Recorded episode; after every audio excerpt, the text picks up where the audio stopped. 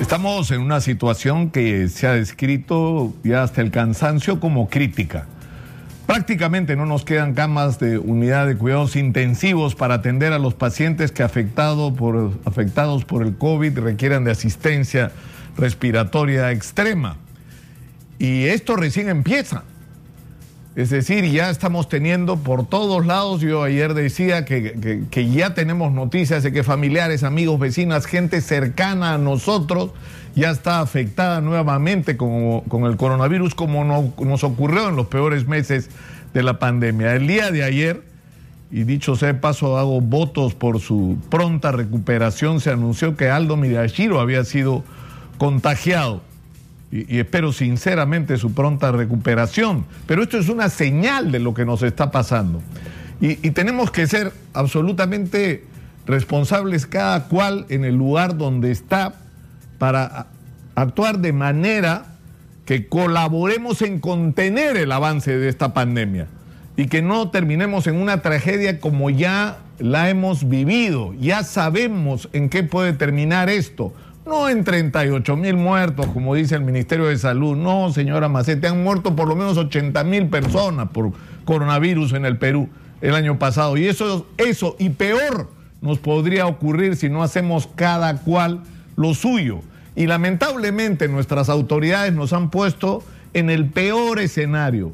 No estamos vacunando como en otros países, deberíamos haberlo hecho si se hubieran, es decir, si se hubiera actuado con la responsabilidad y la premura que la circunstancia existía, si se hubiera, exigía, perdón, si, si, hubieran hecho los tratos que hoy están discutiendo, lo, que están haciendo hoy había que hacerlo en agosto, en julio. Ese era el momento para cerrar los acuerdos. Y en este momento ya no estaríamos discutiendo si tenemos o no vacunas, sino cuál va a ser el orden y los procedimientos para empezar a vacunar a la gente. Ya deberíamos estar en medio de una vacunación.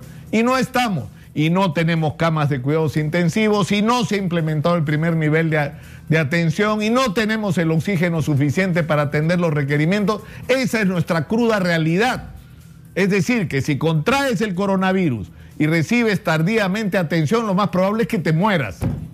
Eso es lo que nos está amenazando a todos y por lo tanto, es decir, si no podemos esperar de las autoridades lo que tendríamos que esperar es eficiencia, en la administración de los recursos y en situaciones como esta prontitud, lo único que nos queda son nuestros propios recursos como ciudadanos. Porque está demostrado que si nosotros actuamos con responsabilidad, si nosotros usamos mascarillas, mantenemos el distanciamiento, si, nosotros evitamos las aglomeraciones, si nosotros nos lavamos las manos cada vez que tengamos eh, así sea exageradamente la percepción de que podríamos haber tomado contacto con el contagio, la situación puede controlarse en gran medida por nuestra actitud, por lo que nosotros hagamos o dejemos de hacer. Por eso es tan importante que hagamos una especie de cuarentena voluntaria como ciudadanos. Es decir, que salgamos de nuestros hogares solo cuando esto sea indispensable, cuando sea inevitable porque tienes que ir a trabajar y tu trabajo no es virtual.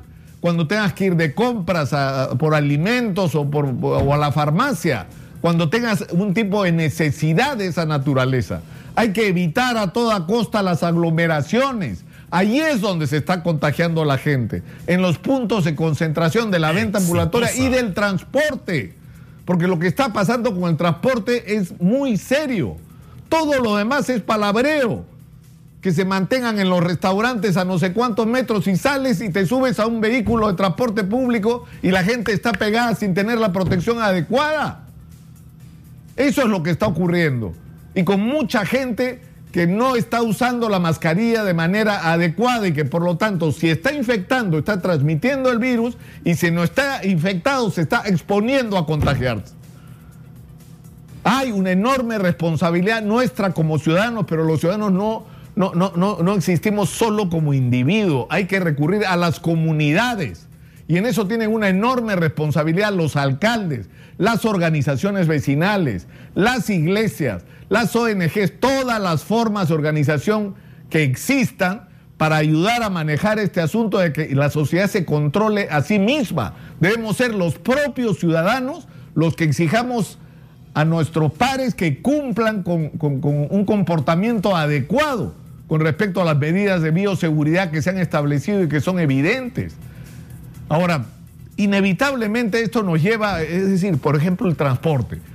O sea, es evidente que hay que bajar el aforo en el transporte. Y eso va a suponer no solamente compensaciones económicas por el perjuicio que ya está significando la reducción del aforo, y, voy a decir una heterodoxia.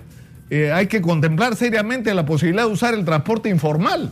Si tenemos que reducir el aforo, evidentemente nuestro sistema de transporte que ya está colapsado no va a estar en capacidad de atender los requerimientos de la gente. Entonces organicemos a los que están haciendo ese trabajo informalmente hoy y permitamos que la gente reciba el transporte que necesita y que todo el mundo tenga chamba.